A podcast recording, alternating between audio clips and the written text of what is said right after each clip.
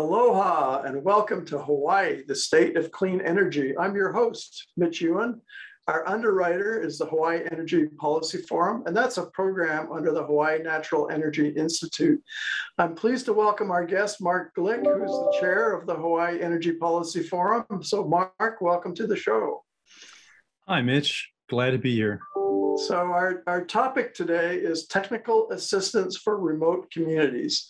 Mark is going to provide us an overview of this new US DOE program that provides technical assistance to remote communities, uh, remote and island communities to carry out clean energy transition projects and the Hawaii Natural Energy Institute role as a regional partner. So Mark, tell us everything we need to know about this new program.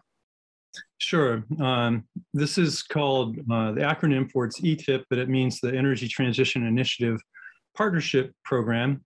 And HNEI is a regional partner. Um, it's a collaborative effort that was undertaken by the US Department of Energy. And I have to say that HNEI and the Island Institute from Maine and the Renewable Energy Assistance Project from, from Alaska were really key players in getting the line item funding uh, for this approved by Congress through our delegations. Um, and unfortunately, it took several years for uh, sort of this place-based uh, technical assistance program to actually hit the streets. Um, but we're now in the second year. Uh, we've had two projects come from Hawaii out of an overall uh, set of, uh, I think, nine uh, overall projects uh, nationwide, 11 projects over nationwide. And we're about to enter this second cohort um, the group of projects that are going to be solicited.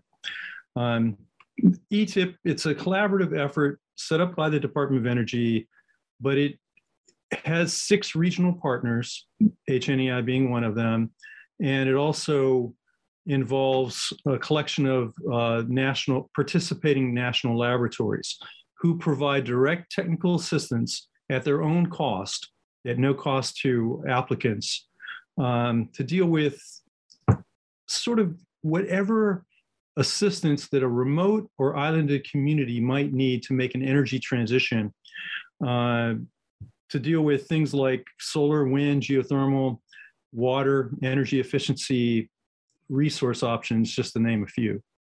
So essentially, it's free to the client. I'll call it client uh, so there, so the entity doesn't have to come up with their own money. That's already provided.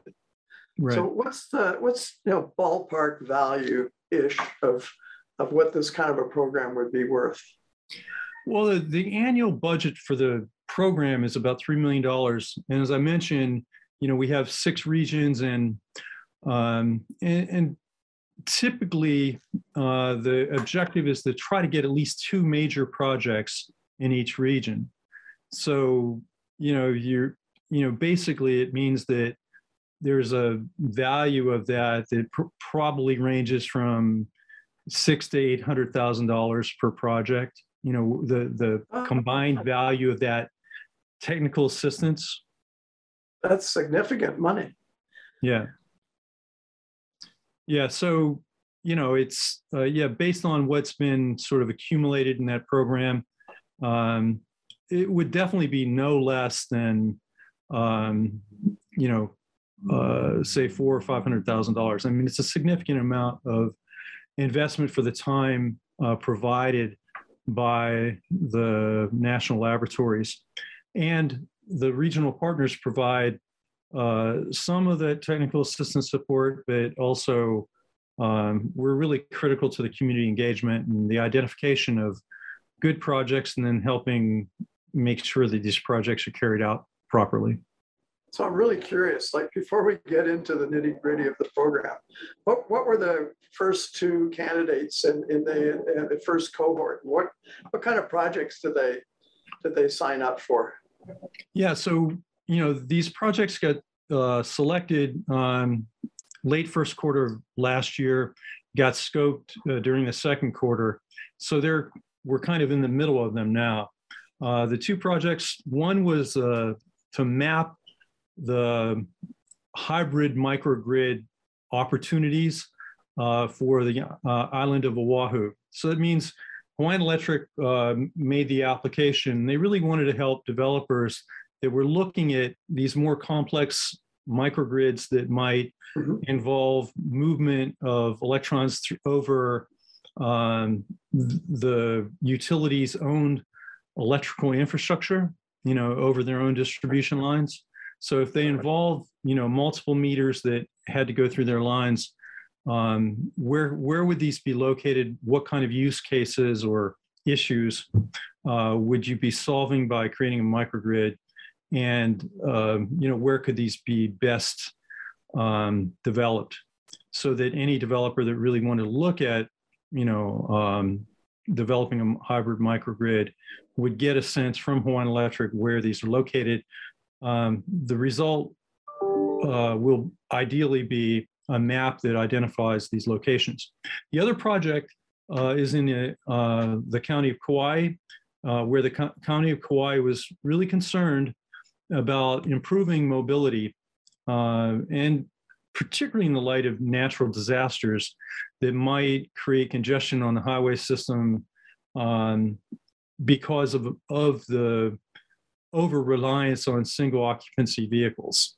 So, Right. what could be done, uh, particularly among um, tourists, uh, to be able to look at, you know, more mass transit or shuttle options, uh, to be able to kind of get more people off the roads to kind of reduce these vehicle miles traveled, and uh, and also to replace uh, some of these um, vehicles with cleaner or renewable energy vehicles like electric vehicles. Right. So how does, uh, how does HNEI manage this project? I mean, do we have a project manager at HNEI that oversees this, uh, this uh, project, or how does that work? Well, I'm the principal investigator of the project uh, and was, you know, responsible for um, essentially responding to the solicitation uh, to become a regional partner uh, and also assembling the team. We have two graduate research assistants uh, from the University of Hawaii uh, who are uh, assigned to this effort. And um, we've been very fortunate to get really good, um, you know, graduate students uh, that are really adept at being able to help and work with the nas- national labs on the specific um, approaches. We've done a lot of data collection, for example, um, and we're also thinking through the strategies on the um, mobility modeling. So, you know, we're directly engaged in, in that respect, but even more than that, um, the labs are really reliant on us uh, to be able to ensure that the community is fully engaged um, and that you know all of these key players in the case of um, the county of Kauai uh, working with um, uh, Christina Kaiser, who's the energy program manager there. Uh, she's done a phenomenal job of reaching out to the Department of Transportation, uh, all of the different uh, key players in the transportation scheme, uh, the Economic Development Office, um, and other other key players that are necessary to pull off this kind of planning effort. Right. So that's a really good experience for the two graduate assistants. I mean, what a great Sure. opportunity for them to, you know, flesh out their resumes and get this uh, grassroots uh, expertise working with all these different uh, organizations. So that's that's that's really good. Yeah, I mean the the transferable elements of this is that the remote and islanded communities, uh, which is really what this program is about, resilience, improving, making more resilient these remote and islanded communities.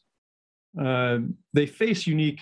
We all face unique energy challenges because of our isolation, our geographical isolation, our limited connection with centralized energy systems. Um, and that leads to problems or issues with access, quality, affordability, and reliability that uh, essentially these students who are basically forging new careers, you know, Yeah. will be able to deal with any place that has those issues and have some practical experience on their resume. So we're excited about being able to provide that kind of support. All right, so you uh, brought some slides along, and uh, we should probably launch into your slide deck just to flesh out the description of the pro- the, the program and you know where it's where how, how it works. So why don't you start uh, going through some of your slides to tell the people out there in the audience how they can participate in this program? What, what what's the what's the process here? Yeah, I mean, I've already talked a little bit about ETIP, so I think we could probably jump to slide number four. Yeah. Um, sure and uh, you know with with that we es- essentially are looking at um, the kind of communities that would be applicable for having technical assistance. And we're really dealing with uh, potential applicants who could be groups of individuals households businesses um, in geographical closeness or proximity to one another. Um, so you know, the communities, what do we mean by that? Remote uh, are really those isolated from population centers with limited access to, you know, centralized energy systems.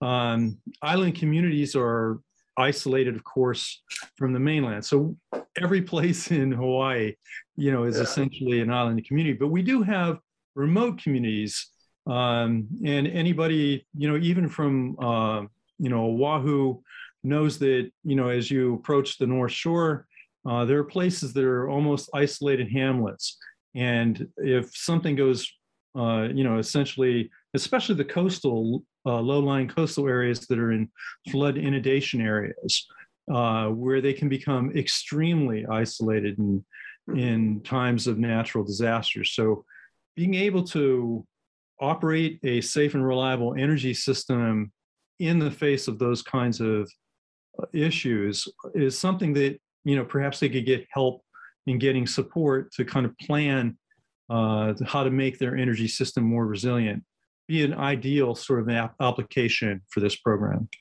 So I, I think your next slide really uh, identifies what kind of technical assistance is available. Um, right. let's have a look at the next slide and you can go through those. Yeah. Yeah i mean in terms of uh, you know the overall kind of analysis going on with a uh, technical assistance um, effort. You know, so you know if you're an applicant, in addition to describing your community's energy system vulnerabilities that you would like to get some help in resolving. Um, we ask what kind of technical assistance your community really needs. So technical assistance can take many forms, and we want to provide some options uh, to help you start brainstorming uh, your application request. So, at the core of any technical assistance is typically a question or a set of questions that technical experts, uh, including us and the DOE's national labs, can answer. Um, let's say using data driven economic and environmental or grid analysis might be things that you want to start asking about. So the question might include how much of my community's energy consumption could be met with locally generated energy so resources, uh, or what efficiency measures would be the greatest have the greatest impact on my community's energy consumption. Um, what's the most cost effective path to meeting our renewable energy goals? And how can we increase our power uh, during extreme weather events uh, to improve reliability? So, those are some of the things that, you know, if you have any of those ideas or concerns, uh, the application process will help you um, that you can find, and we're going to show you uh, later the links to, to get to the application uh, will allow you to sort of explain those issues. And if if you have a compelling story, you'd be a really prime candidate uh, to get this kind of technical assistance. So, uh, what about field work? So, I, I see, for example, uh, you know, an item here for reliability. So can you actually send people from, say, NREL and from uh, HNI out in the field to look at the community, kind of do an inspection, as it were, to say, okay, so what are the obvious uh, spots? Like there's, you know, some pretty old telephone poles here. The power lines are looking pretty bad. We've got trees overgrowing it, yada, yada, yada. So is that part of what we would call uh, part, part of the inspect, part of the process is really identifying what these liabilities are? Well, I mean, it's, you know, in, in terms of, you know, that level of scoping, the strategic planning really involves uh, more of a dialogue with the community and key members to, eh, you know, discuss and explain energy priorities, um, including those that fall into larger community plans. And uh, it could also involve training, uh, you know, educating the project stakeholders about those specifics in the energy transition process. Um, and as we t- say, you know, as we discussed before, could involve specific modeling, or it could come up with, uh, you know, it might involve, you know, coming up with a plan for how a microgrid, uh, given what the technical specifications, which would probably be accessed remotely, you know, through either, you know, requests to the utility or through the local planners on uh, on that kind of information. We were able to gather, for example, with Kauai, uh, the county of Kauai was able to provide critical information, critical data, as well as uh, the uh, State Department of Transportation, as well as the county's uh, transportation planners uh, to be able to give the labs the uh, hard data that could be analyzed and modeled. Um, and of course, a lot of that can be done extremely well remotely because there's uh, really wonderful um, data shapes and and maps and uh, and accessible information uh, to be able to develop those plans. But there's a lot of collaboration uh, because of COVID, in the first cohort, there weren't actual on-site meetings, but there were, like everyone else in in the community, uh, dozens of, of these Zoom meetings, and it's almost like we were sitting in the room with everyone uh, as we were, you know, sort of struggling with um, getting the data and looking at it and and essentially creating the the the plans and and then ultimately uh, as we near solutions, uh, there's a lot of communication involving summarizing these project goals and outcomes to the broad audiences that really need them, uh, and to get community input on the next steps. Right. Yeah, sure. So let's uh, kind of bring up the next slide, which drills down a little bit more into the process uh, starting on the uh, left, I guess, uh, with uh, convening and committing. You have to make the commitment first, I guess. Well, yeah. I mean, I'm not going to. I'm not going to yeah. Uh, go into uh, too deep of discussion of this. No. this. This essentially is taken directly from the energy transition. This is coming out of the Department of Energy's transition energy transition playbook. That Hawaii has been very helpful. In fact, it was the Hawaii Clean Energy Initiative, which was one of the primary inspirations for this playbook. And uh, I, when I was energy administrator, I actually participated in writing chapters of this.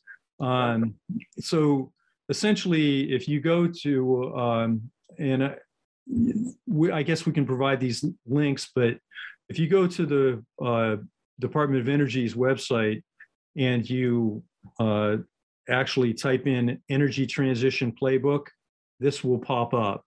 And this essentially breaks up the community energy transition activities into seven phases uh, from convene and commit to engage and envision, all the way to operate and maintain and improve and iterate. So it's sort of their jargon for what steps you, you know a community might be might be in. Uh, we just think it's probably good for you to look at this uh, to kind of get a sense of where you are in the process. But frankly, you can you don't really need to, to do this. It just might be helpful as you make your application to kind of give you a sense. You know, are you in an early stage or an advanced stage? Okay. Um, so if we go to the the next slide, you know, re- really, I think the key is about the this extensive partner network and what are you really getting. Um, the idea, the theory, is to employ a community-driven approach to identify and plan these strategic clean energy and energy resilient solutions uh, to us to address your specific challenges. So you you would need to again pretty much know what is it you're missing that you really need help in doing.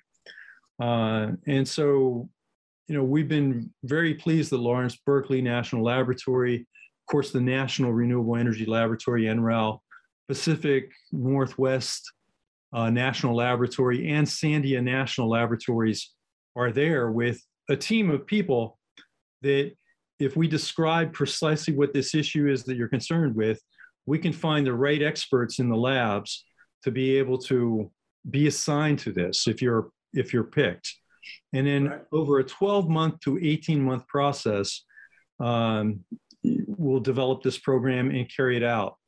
We, usually, with the first three months, it's really scoping it out and coming up with a very specific project plan. Uh, again, great value to being able to do this with those kinds of partners. So Um, you know, let's uh, pull up the next slide and look at the regional requirements. Well, these are actually this this kind of gets you a sense of the national program and you know and how kind of diverse it is.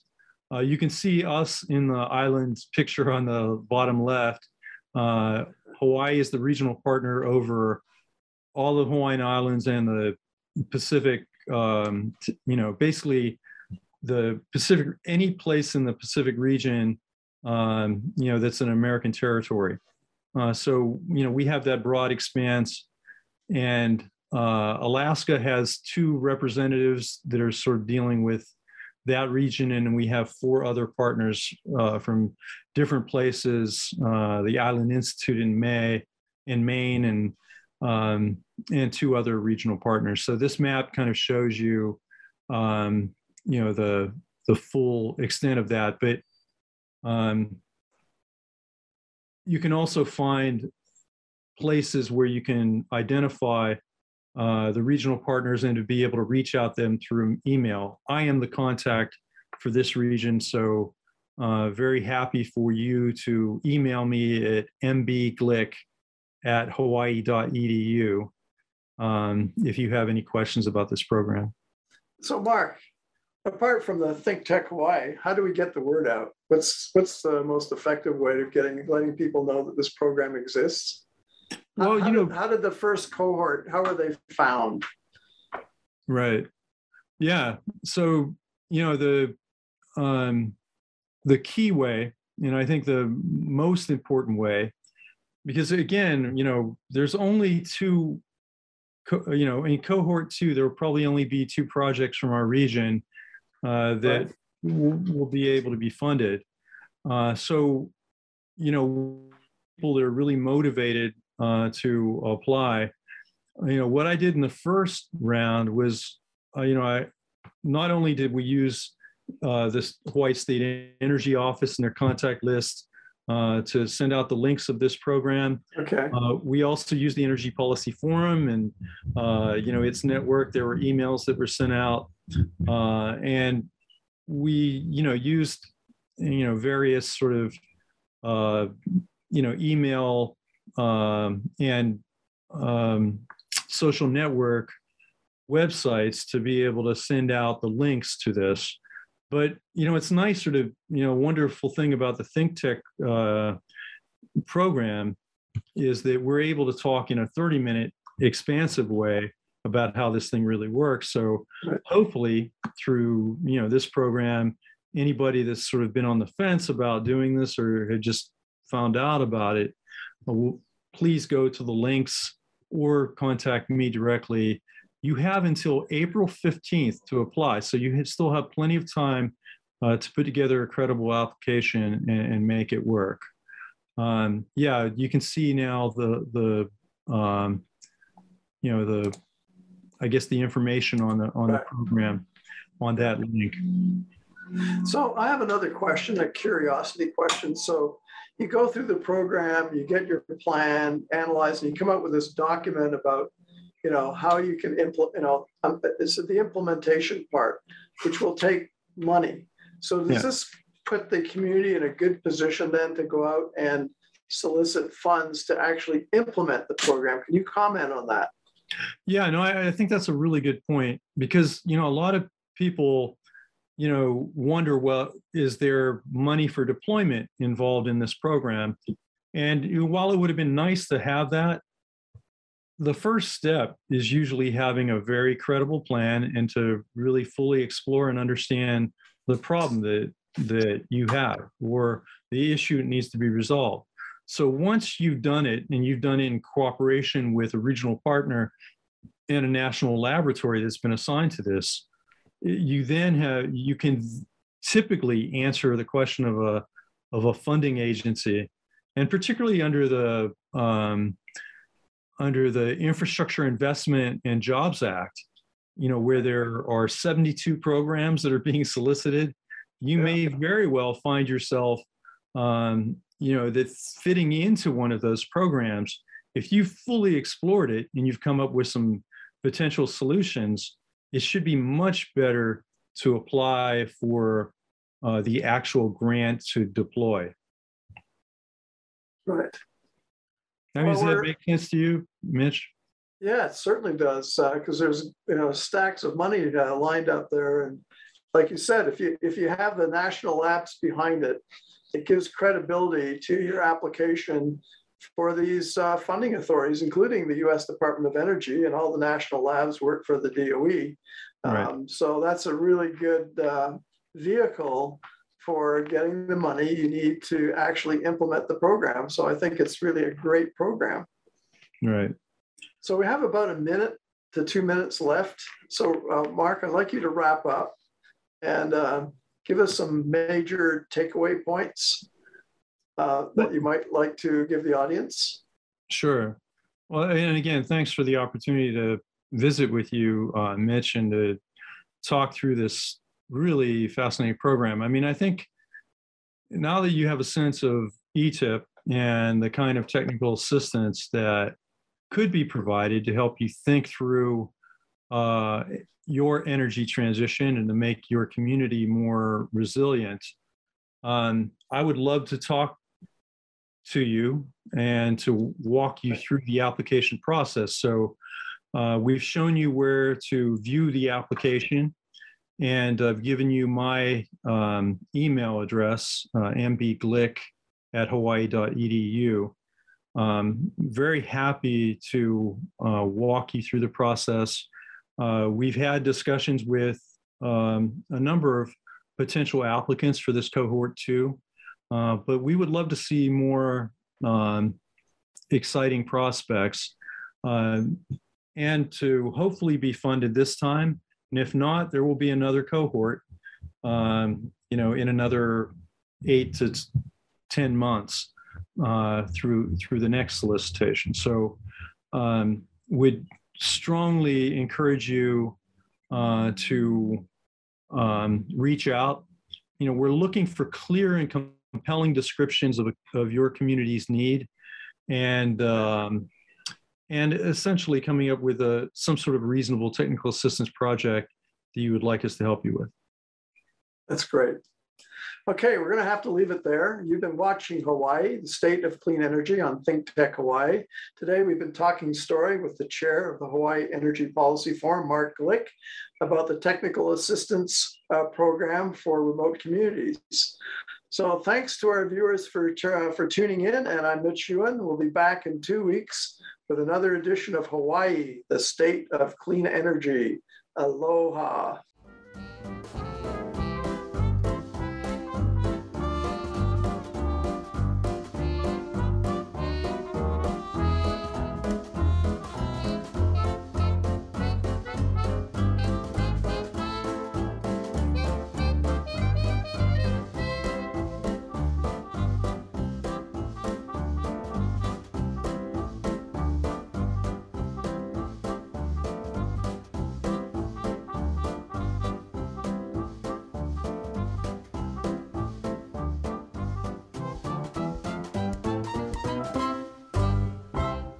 Thank you so much for watching Think Tech Hawaii. If you like what we do, please like us and click the subscribe button on YouTube and the follow button on Vimeo. You can also follow us on Facebook, Instagram, Twitter, and LinkedIn, and donate to us at thinktechhawaii.com. Mahalo.